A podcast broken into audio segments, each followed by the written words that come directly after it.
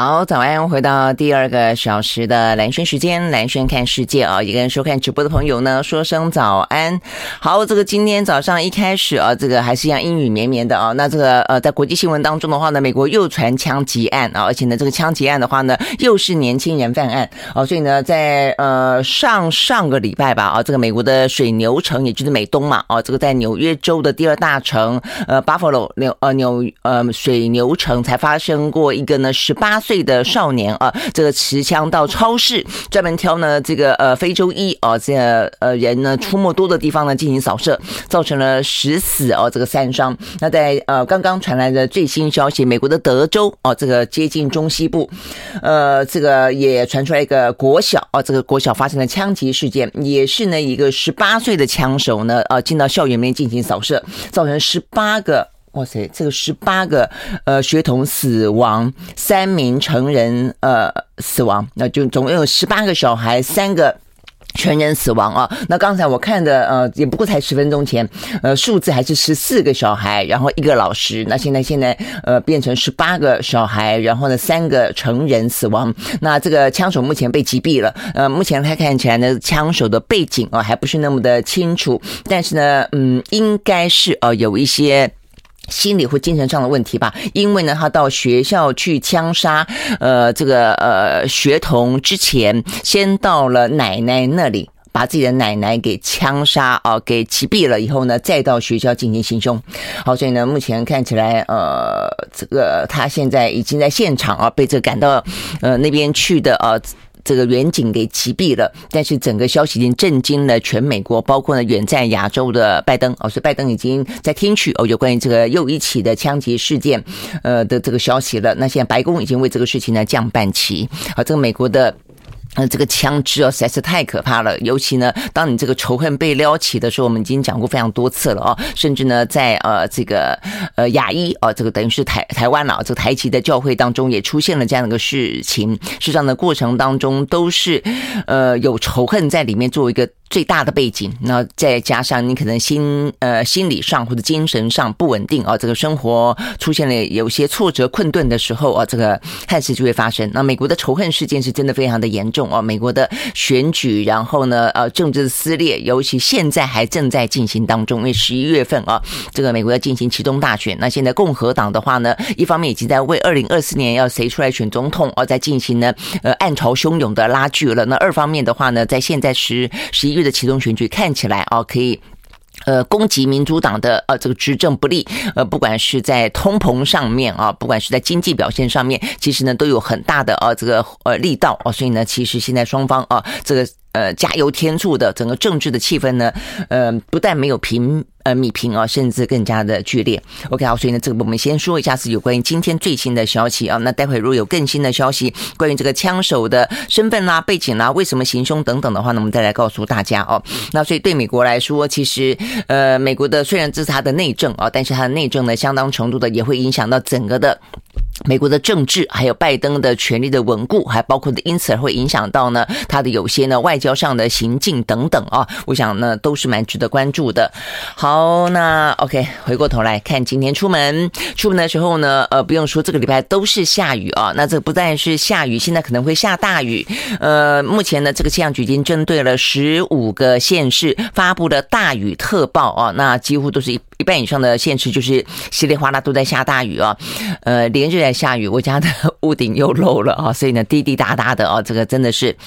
很麻烦。呃，这个开除湿机一下子啊，这个水就满了。OK，有哪些县市特别注意呢？呃，基北北桃竹苗中头，呃，嘉南高平花。OK，总共的十五个县市要注意呢，呃，这个雷击、强阵风、溪水暴涨，还有降大雨。那中部的山区呢，说今天还要特别注意一下豪雨等级的呢降雨的几率会发生。OK，好，那这个在这一波的呃整个的封面呢，这个梅雨封面带来的水汽当中，就今明两天呢水汽会最多。好，所以呢大家要有这个心理准备。呃，好，所以呢，就是能准备的尽量准备不同的准备了啊。那像呃，我们家在顶楼准备的话，就放了一大堆呢锅碗瓢盆去接水就是了啊。好，所以呢，呃，这个状况呢，在。这一两天的话呢，要特别注意哦。那当然，到了礼拜六的时候呢，呃，虽然这个梅雨锋面退去哦，但是呢，呃，其他的就是嗯，整个的雨势哦会北移，但是中南部还是会有对流的呃这个系统的发展哦，是一样的，还是会有一些下雨的状况。好，那下雨的时候呢，当然天气就会微凉啊，所以呢，可以穿点呃这个带件薄外套之类的哦。但是呢，高温的时候不下雨的时候呢，也还是会微热的哦，尤其是中南部。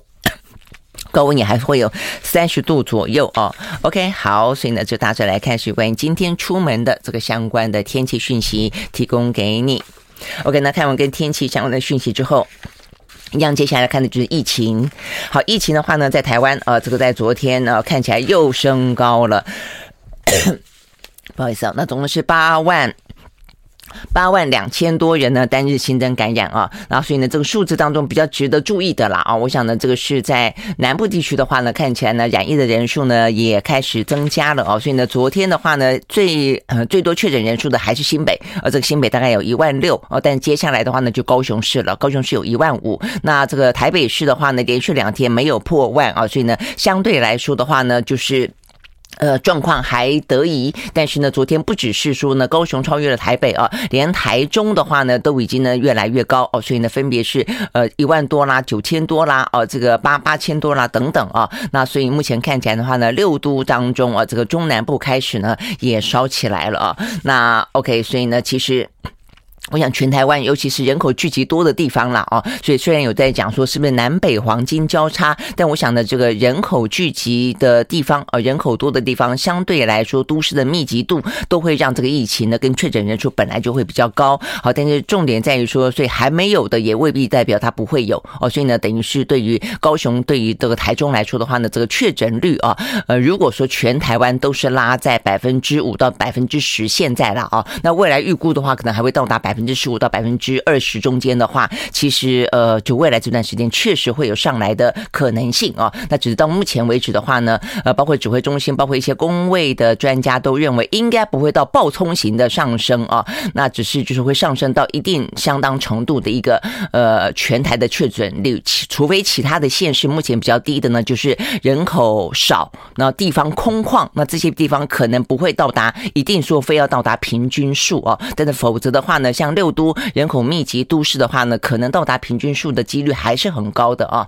好，那所以呢，我想这个中南部的朋友也要做点心理准备，或者说相关的地方政府的防疫的措施跟地方上面的防疫的资源啊，一定要够。我想在北台湾这部分，在过去这段时间，双北、桃园、基隆已经面临到了蛮惨痛的一些经验的啊，不管是呃这个长者啦，这个呃儿童啦，重症啦，死亡啦，然后的话呢，抗病毒药物都在过去这段时间大家经历过不够啊。快筛不够的抗病毒药物不够，但中南部的话呢，因为确诊的人数少哦，那所以的话其实都很充裕，很多人还会到南部买啊，请这个南部的亲友寄上来。但现在的话呢，经历过北部这一段的话，我相信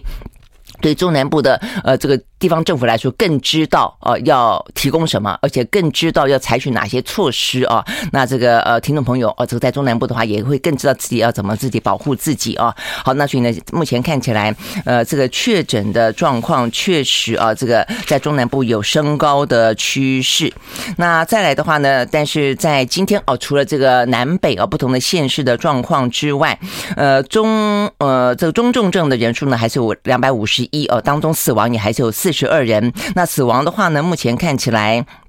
呃，还是哦，这个很让人担忧的。而且昨天才讲到呢，在长照机构里面呢，大概呢死亡的人数呢占啊这个呃呃死亡的人数对占百分之十五嘛。哦，但是今天看起来这个数字的话呢，因为昨天突然之间暴增了九百家的住宿型的养护机构啊，这个群聚，呃当中的话，总共呢是一。百七呃一千七百零一个人啊，这个光一天之内啊就染疫，那所以呢，整个长照长照机构的确诊人数破万啊。好，所以呢，这个部分的话呢，讲到说呃百分之三十五。说呢，这个死亡在昨天新增的死亡当中的话呢，呃，就有百分之三十五是属于长照的住民啊，所以呢，有关于长照机构里面染疫的多，嗯，那染疫，因为他本来就有慢性病，然后呢，身体状况就不太好，所以重症的比例非常的高，也因此呢，导致了死亡的比例呢也快速的增加哦。好，所以这个部分的话呢，其实呃前。呃，这个疾管局的副局长施文仪啊，这个昨天呢，呃，有点语带批评，也语带提醒了。他认为说呢，这个政府呢过度消极啊，面对呢有关于这些呃住宿型的长照机构啊，因为你你知道，他其实长期卧床者本来染疫就容易啊，很快的这个致死率是偏高的，所以呢，他呃这个建议啊，这个应该要。针对长照机构啊，呃，这个就是加强有关于接种疫苗，那积极的快筛，那配合快筛的阳性的立即给药，哦，才可以呢有效的降低啊，这个在长照机构当中，大家把这个老人家送到那个地方去安养，就没想到呢，反而呢更接近死亡。好，所以他认为这样子还才可能会啊，这个减少悲剧发生。OK，好，所以我想这个部分的话呢，是真的有些针对性的部分啊，先是长者，再是呃这个儿童，那现在的话是就机构来说。的话呢，要特别特别的注意哦，因为它是一个最明显的群聚，又是老人家嘛，哦，好，那所以呢，现在。针对呢这些比较高风险的族群，在昨天的话呢，呃，这个防疫防疫中心已经呃特别提到说，儿童呢合并脑炎的状况确实是多，当初也没想到会那么多哦，所以呢现在急增病床。好，那再来呢，针对长者的部分的话呢，就尽量的啊，接接下来明天开始啊，那就是属于那个呃快筛阳性就确诊的话呢，很多的类似车来素哦这些部分的话呢，慢慢的 PCR 的功能就会退去，但是取而代之的。话呢，就会是呃，如果说你这个快筛阳性，然后视同确诊，你就赶快去这个地方，然后的话呢，呃，医生就会看帮你看诊，然后呢就会给你药。那如果说是属于呢这些慢性病哦，这高风险的族群，这就给你抗病毒的药物。但是如果不能出门呢，亲友可以帮忙。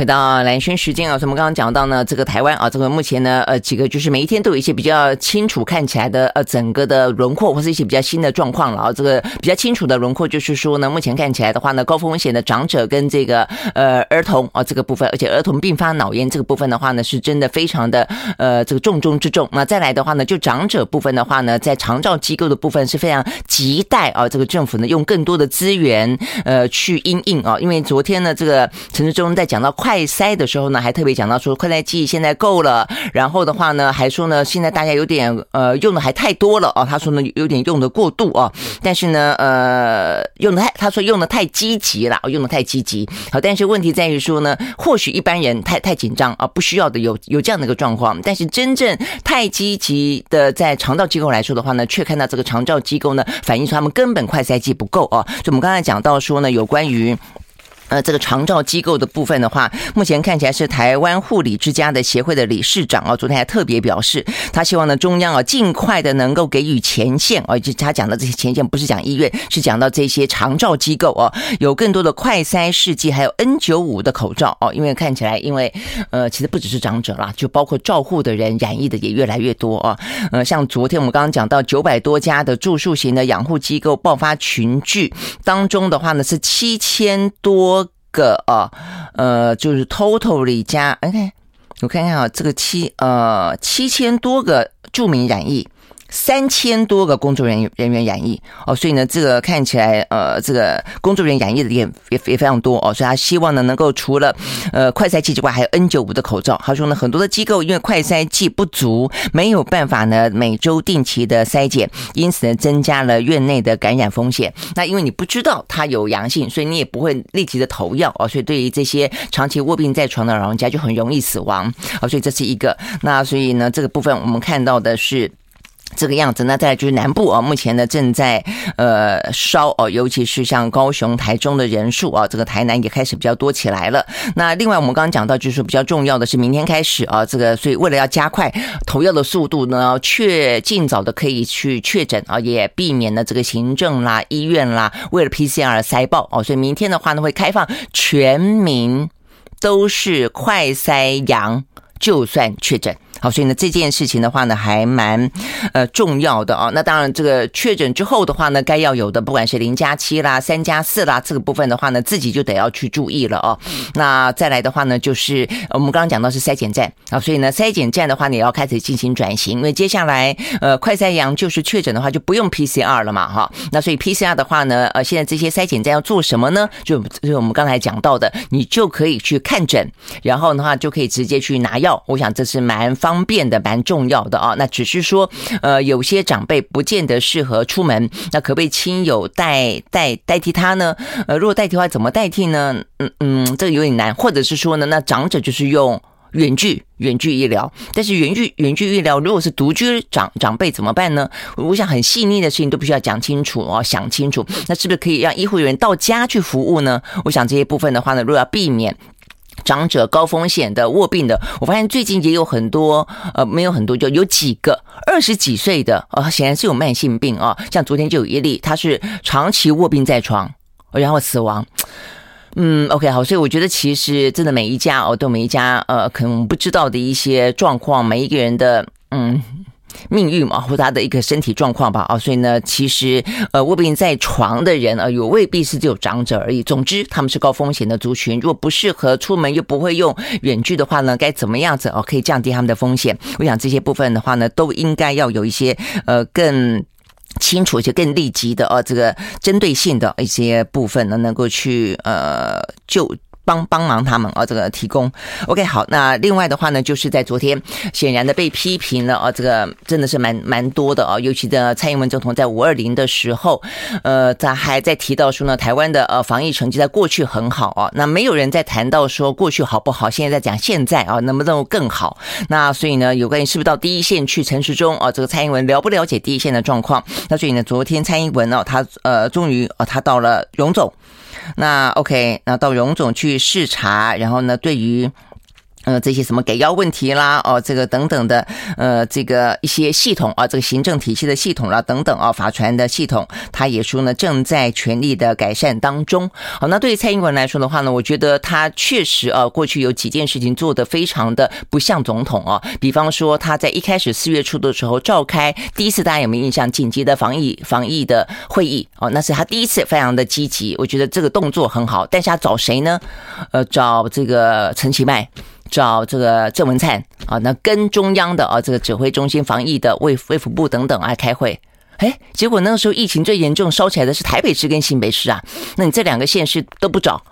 啊，所以这真的就是心里面的党派之别太明显了啊。那在过去的这个五二零期间，那个呃过去这个周末的话，是他特别哦就大家批评说都都不去看，呃这个基层就还去了。啊，他去了哪里呢？去了桃园市啊，去了新竹市啊。OK，好，所以呢又被批评过疫情之门而不入啊。那所以昨天他到了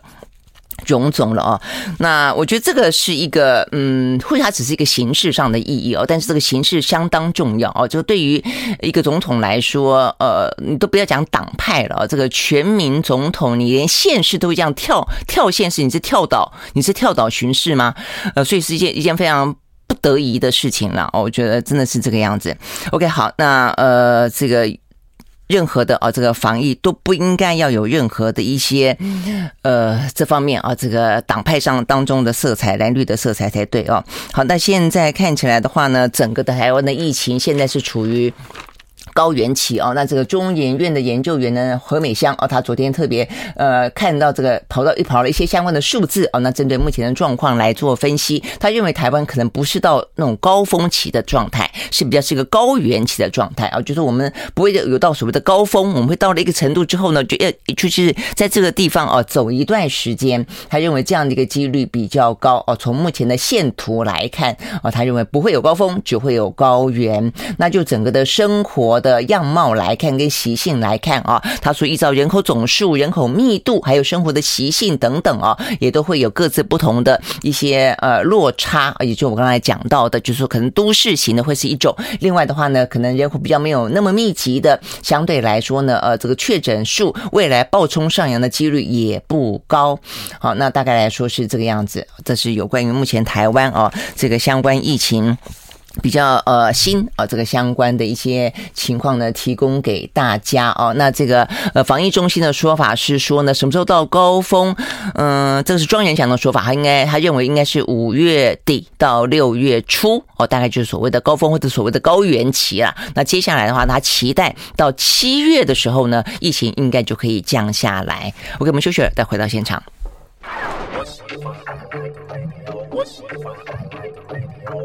好，回到蓝轩时间啊，那有关于这个疫情，还有一个大家会关心的就是保单了啊，那所以保单的话呢，昨天呢，这个金管会已经呃要求了这个产险工会啊，包括呢这个一些是。就是产险啊，这些公司提出防疫险的，必须要在六月底以前呢，把目前还有的一百万张还没有核保的防疫险呢，必须要消化完毕啊。所以你等于意思就是说呢，在六月底以前的话呢，民众呢就可以非常清楚的知道自己的保单呢是不是通过核保，还有目前的出单的进度。那昨天的话呢，这个产险工会也公布了理赔的指引啊，所以相关的指引大家都比较清楚了。现在唯一还在呃讨论当中、争议当中的是这个赔。雷同啦啊，这个就是。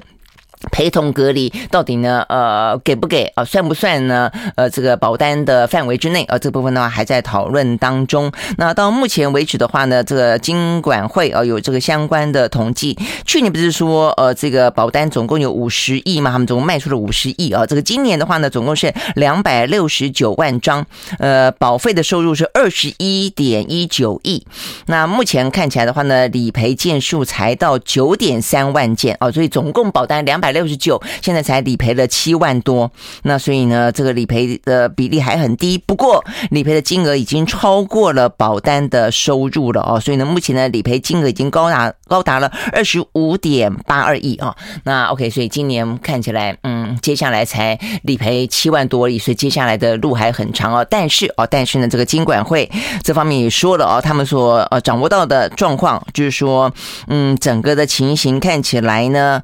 保险公司没有倒闭的危机啊，所以呢，这个金管会政策上面不会帮保险公司止血，保险公司呢自己要止血，那就是大股东要增增资啊，所以意思就是说，呃，第一个保护不用担心啊，这个会这个就会要求保险公司，既然核保了就一定要理赔了啊，那这个这些这些保险公司目前。虽然说呢，它这个理赔的金额在今年度啊，已经超过了今年度的这个呃相关的保险的收入的金额了哦，但是今晚会说他们所掌握的状况不会倒闭哦，所以呢，大家也不用放心哦，政府也不用去呃。特别要去要哦，特别提出什么样的一个支撑什么之类的啊？OK，好，所以呢，目前呢，这是有关于呢防疫保单相关的讯息。好，那接下来的话呢，就来看看国际之间啊这个相关其他的讯息。我想国际之间的话呢，这个欧美股市当然还是啊，这我们先来看看接下来的话呢，这个亚洲在过去这几天非常非常的热闹啊。那对台湾来说，尤其关注的是拜登呢，也不在昨天啊，这个才讲到说，好，这个这个媒体记者问到说呢，是不是会。未来，呃，这个。万一呃有关于像是乌克兰状况发生在呃亚洲地区的话，他说呢，你非常明确的说你不会出兵乌克兰，那么当台湾发生类似的状况的话，你会不会出兵呢？呃，你会不会啊这个协防台湾就是了。那所以那个时候本来拜登说会啊，他会他会军事介入、军事防卫台湾啊。那我们昨天还在讲说呢，到底是什么样的军事防卫、什么样的军事介入呢？很模糊哦，但是话才都没有讲得更清楚，昨天他就收回去了啊。所以最新消息是呢，在昨天。在稍晚的另外一场的会议，又是一个记者会，媒体再提问的时候呢，CNN 问到说：“所以战略模糊的政策已经结束了吗？”啊，这问的还蛮清楚，他说没有，没有结束啊，所以呢，代表的就是说还是一样，他就说呢，接下来呢，媒体记者在问。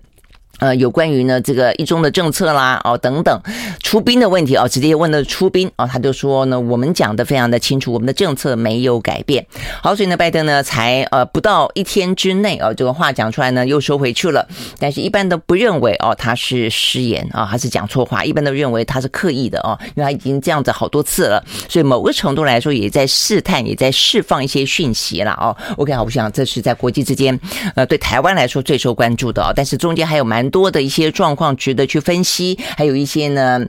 呃，不管是四方会谈啦，哦，还包括一些呢，呃，这个印太的经济架构等等的话题，还有包括呢这个举动之后啊，这个日本跟俄罗呃中国跟俄罗斯进行了相关的军机绕日本哦，那包括了北韩啊，又突然之间发射了飞弹啊，这都是呢接下来我们要去关心的。但是我们先看看啊，这个欧美股市，好，那这个欧美股市的话呢，最主要是因为嗯，本来很多的议题都还在上空盘旋，再加上美国的经济啊数字看起来。不怎么样，所以昨天大部分的股市都是下跌的居多。我们先从美国开始看起。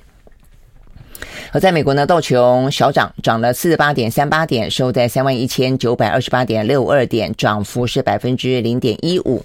纳斯达克指数下跌，跌了两百七十点八三点，收在一万一千两百六十四点四五点，跌幅是百分之二点三五。S&P 500呢跌了百分之零点八一，另外呢，费城半导体跌了百分之二点四六。好，所以呢，这是跌多涨少的美国股市。那另外的话呢，欧洲三大指数也都是下跌的，德国呢跌了百分之一点八，法国跌了百分之一点六六，那英呃英国呢跌了百分之零点三九。好，这个下跌的欧美股市啊，这个跟。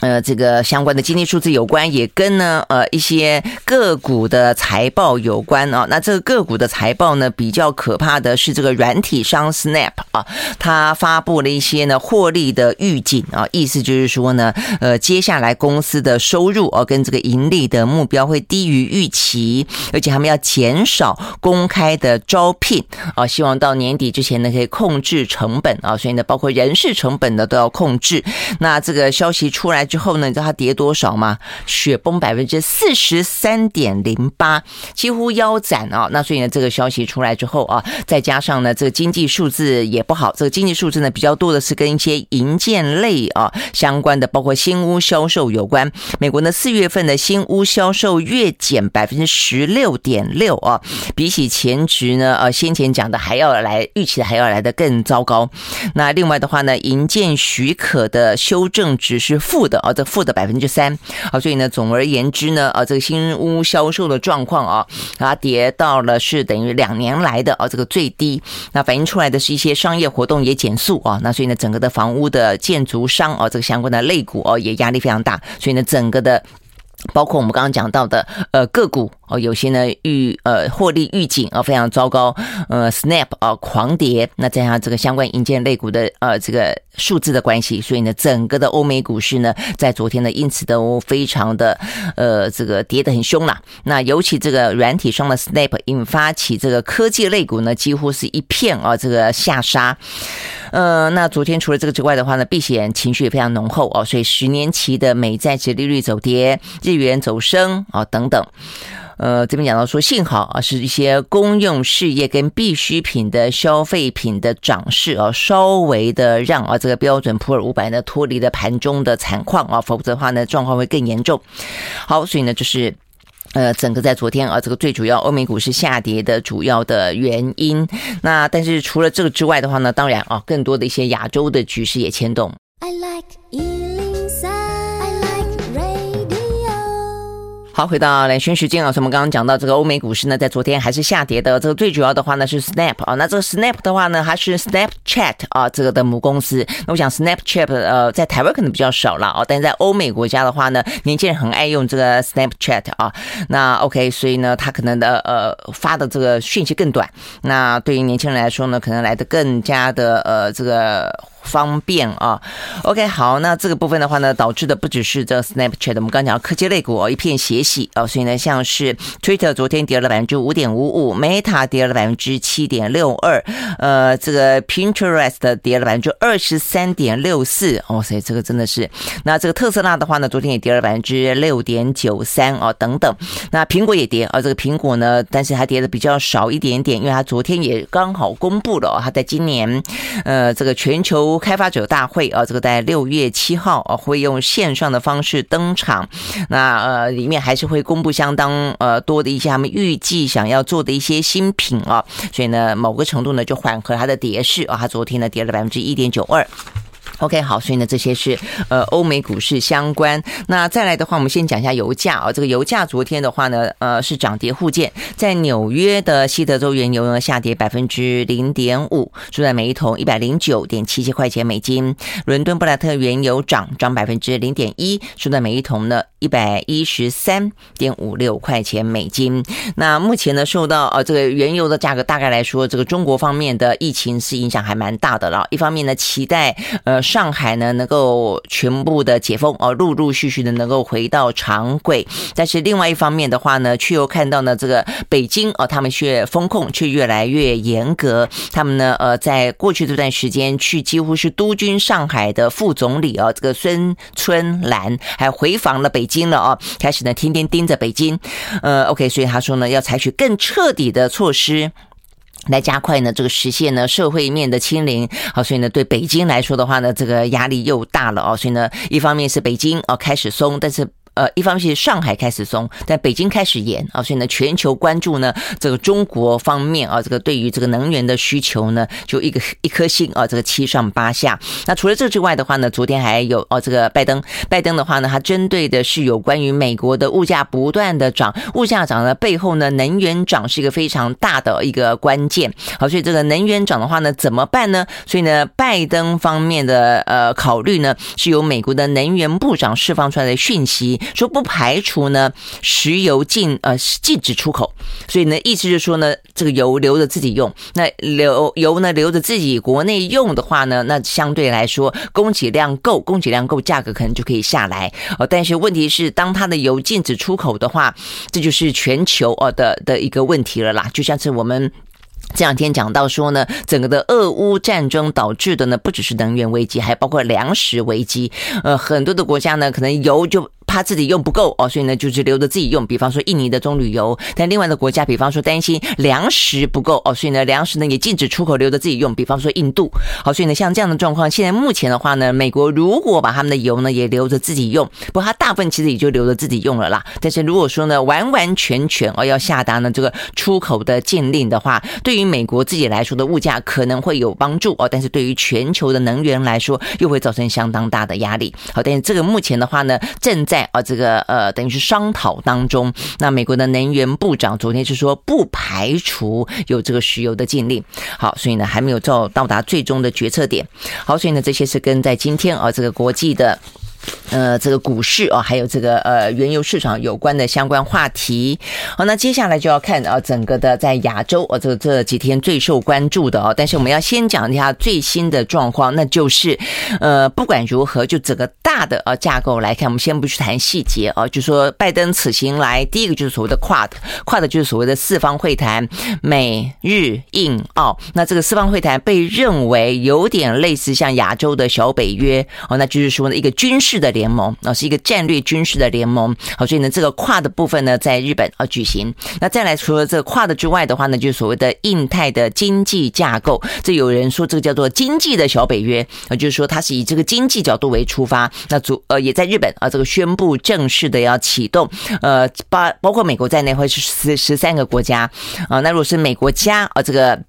印太地区的话，就是美加十二啊。那这个部分的话呢，都是在这一个呃拜登此行来，呃，等于是被拿出来啊，这个进行相关的更多的串联跟更多的强化的。所以你可想而知哦，不管是在战略军事上，不管是在经济安全上，呃，美国的动作都很大。那目的的话呢，当然就是想要啊，这个继续的，等于是从呃过去这段时间俄乌战争焦点放在北约身上，放在俄罗斯身上。主要现在把它转回来，放在一个呢，美国一直最在意的，也认为一个一个最大的一个战略对手中国的身上了啊，所以呢，对于中国的防堵的策略看起来越来越清晰，而且越来越组织化。那呃，如果说北约因为俄罗斯跟乌克兰战争让它更团结、更凝聚的话，那么一个团结的状况可不可能发生在印太地区？那我想这个部分的话呢，对于呃中国的呃压力跟它的危机感，可能就会因此而升高。哦，所以我们要讲的是，在目前为止呢，这一连串的拜登的行动啊，跟这些不管是跟韩国的、跟日本的哦，跟这个呃这个印澳的等等的哦，这些记者会啊活动都举行差不多了，同时就出现了一些呢相关的呃。警示性的反扑，或是说呢，警告了。第一个就我们刚才讲到的，呃，韩国哦，这个北韩方面的话呢，本来先前就担心哦，他就会。因为美韩之间的关系越来越好啊，而且呢，尹锡悦昨天啊也还在讲啊，等于是在拜登离开韩国到日本之后，尹锡悦还说，对于韩国来说，讨好北韩的政策那个时代已经过去了啊，意思是说我们不要什么都屈从于你啊，什么东西都要考虑你，以后要谈对不对？你先说要谈，我们才跟你谈啊，否则我们呢，呃，不断的啊，这个都用一个什么友善的、和平的啊，伸出橄榄枝，但是你金金正恩啊，连动都不动，所以呢，尹锡悦昨天才讲这个话。话就今天的话呢，最新消息，北韩今天清晨就从首都的平壤啊，向东部的海域发出了三枚的弹道飞弹。好，那所以呢，这是北韩今年第十七次。武力的示威啊，也是呢尹锡悦的政府成立以来呢，呃，已经第二次啊这个试射飞弹了。好，那我想呢，这个很明显的应该就是冲着啊这个美韩之间，包括尹锡悦上台之后啊这个最新的状况。好，所以呢这是一个。那再来的话呢，就是呃有关于我们刚刚讲到的这个。呃，中国跟俄罗斯，呃，这个中国跟俄罗斯的话呢，在嗯现在啊，这个跨的等于是在昨天，呃，等于是正式召开，召开之后没多久啊，这个中国大陆跟俄罗斯总共就有六架军机绕着日本。日本的列岛呢进行联合的巡航演习啊，那这个说此举引起了日韩的警戒，接连的紧急派出战机升空因应啊。好，那这个部分的话呢，当然跟日本啊这个在嗯这个跨德的会议当中谈到了台海，那当然也包括了拜登啊，这个我们刚才就讲到了前后呢不到一天之内啊，这个相关的谈话说会军事介入台台海问题，我们休息完呢再回来继续讲。我喜欢回到蓝轩时间啊，那我们先看一下这个呃，美国德州的小学的这个枪击事件啊。目目前的话呢，二十一次啊，就就就我们刚刚讲到了十八个孩童，三个成人。那这个枪手的话呢是十八岁啊。那呃，OK，目前的最呃讯息讲到的是呢，他就是是当地人，然后的话呢曾经就读过当地的高中，然后他在呃这个行凶之前到校园进进行扫射之前啊，呃先前的讯息是说呢先。杀杀了自己的奶奶啊！但是我看这个接下来说，他这个奶奶还在医院抢救当中，呃，所以呢，这个部分目前讯息有点混乱啊啊！但是呢，目前这个是一个当地人，并不是因为像过去几个例子啊，嗯，像是不管是台一的啊这个教会的枪杀事件，或者是先前前水牛城，他其实都不是当地啊，他都是呃这个嗯凶嫌从外地开车到那个地方去进行。扫射啊，但这个目前看起来是一个当地人，那呃，他是一个单独犯案啊，但是到底原因是什么啊，还不知道。OK 啊，所以呢，他呃带了大量的呃枪炮弹药哦，他拿了一一一个呃步枪，还买了一个呃自动手枪啊，等于是等于是至少枪支就有两支。然后呢，警方说他还携带了大量的弹药。好，所以呢，到底为什么样行凶？哦，目前还没有呢更进一步的消息。那 OK，在接下来的话呢，一样的就回到我们刚刚讲到这个亚洲啊。那亚洲的话呢，真的目前看起来，呃，整个局势啦，我就很清楚的就是说呢，在俄乌，反正俄乌就继续打。所以我觉得这个状况，其实台湾真的是要警觉了啊。是对于美国来说，他们虽然啊，这个西方美国跟北约不断的说在挺乌克兰，不断的源源不绝的呢提供相关的武器跟弹药啊，但是他们就是不是。不打算出兵啊，这个介入，而且呢，呃，对乌克兰来说，他打了两个多月还在打，整个的国家基本上啊就已经是毁毁掉了，就断断垣残壁啊。那即便说，呃，看起来这个士气令人感佩啊，然后的话可以这样浴血奋战，但是一个国家需要走到这样的一个地步吗？好，所以呢，当目前的话呢，整个亚洲正在进行的事情，大家呢，呃，有些是心里想没有说，有些的话呢，行动代代表了一切，就把台湾当作呢是一个亚洲的乌克兰。哦，所以呢，把这个中国当做了一个是亚洲的俄罗斯。那事实上呢，这个中国比起俄罗斯的呃整个的国力而来的更加的强大。那整个军事的力量啊，过去这段时间也不断的展现啊。所以对台湾来说的话呢，台湾要成为那个呃西方世界国家源源不绝的提供弹药给台湾，让台湾去为他而战这样子的一个国家吗？我觉得这是一个我们目前最要去考虑的事情了啊。那当然，对于美国来说，或者对于他此行需要达到的目的来说，第一个，他希望能够串联起这些在。在亚太的盟友，就像他串联起北约一样，然后呢，能够呢，呃，在他的这个美国的领导底下，呃，等于是第一个符合美国的这个战略、军事跟经济的安全，第二个就是围堵哦，这个中国大陆。所以这个事情目前看起来正在做，那只是大家去评估他这个做的可不可能成功。我觉得这是另外一一件事情，也是这几天大家都在谈论的事情啊。比方说，第一个。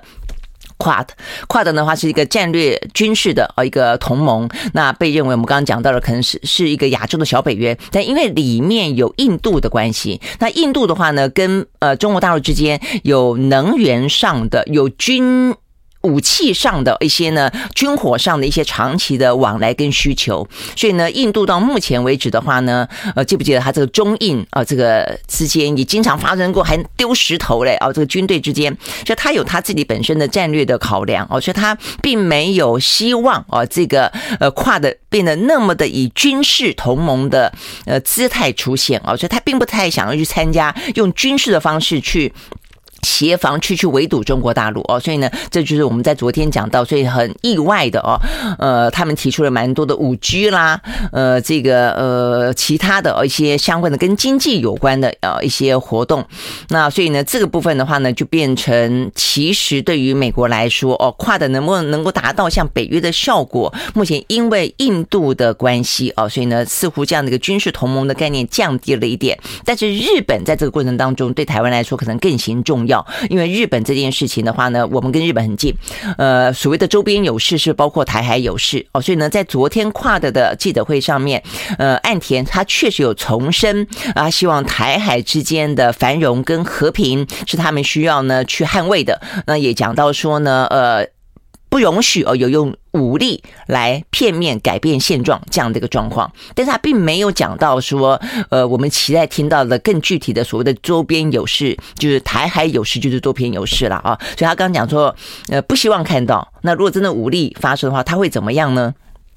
那只好就是又是一个回到一个呃，拜登所说的模糊的地带了。他会不会出兵？呃，美国现在听起来的话呢，就可能出兵，可能不出兵。那日本的话呢，呃。当然，一般会认为出兵的几率来得高哦，但是这个部分的话呢，呃，也就是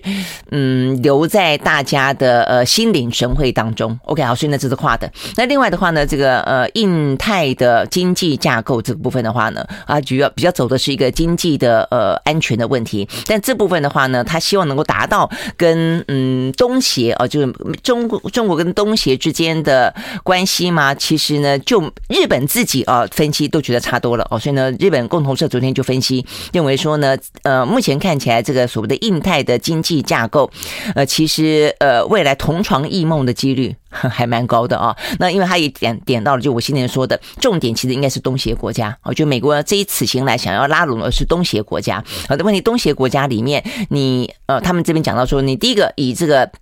标举的民主自由价值为为前提，那问题是很多的东南亚国家，它没有民主自由啊，它讲集权、讲贪腐，呃，其实都是很多的呃状况啊，层出不穷，呃，真的是，我想这个贪腐啊，这个其实在过过去这些各式各样的啊，这个。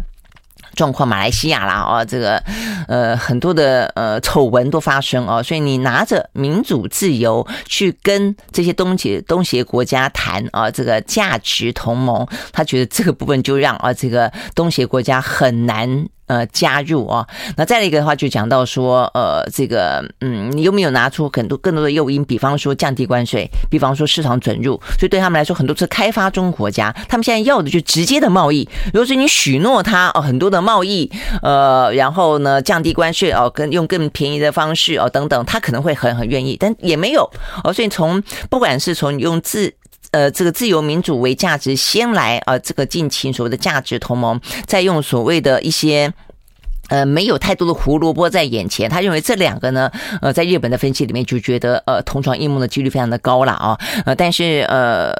对于美国来说，哦，他们当然也会知道这个诱因非常重要啊，所以呢，昨天在跨的哦这个四方会谈当中有说啊，这个四个国家将要在未来这段时间，呃，提供五百亿美金的。呃，这个金额啊，来进行相关的印太地区的基础建设。我那我想这个部分的话，当然可能听起来啊，这个稍微的呃，可能会有一点点效果了。但是接下来，因为在东协国家之间啊，跟中国大陆的利益、地理位置都会比跟美国、跟在北约国家来得近很多哦，所以我想这样子这个竞争态势啊，是完全不一样的。好，所以呢，这个拜登此行。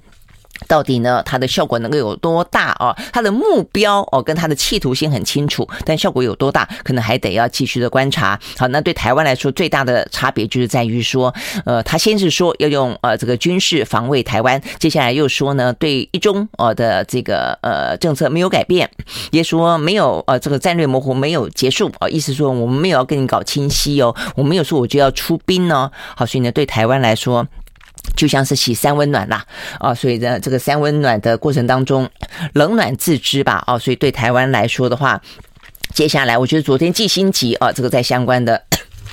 一场战略的会议当中也讲得非常的，我觉得他讲得非常好啊，他是提醒美国，你不要把台湾放在你美中紧张关系的中心点。坦白说，是啊，你美中要搞战略，你有很多战略，你有很多牌可以出，你干嘛老是打台湾牌啊？哦，他认为把美把台湾放在这个美中关系的中心点的话呢，他就很可能走向军事当中的范畴。所以基辛格的话就讲得很白，如果不断打台湾牌，就很很可能会发生战争。好，所以对台湾来说，怎么样看待这一切正在发生的事情？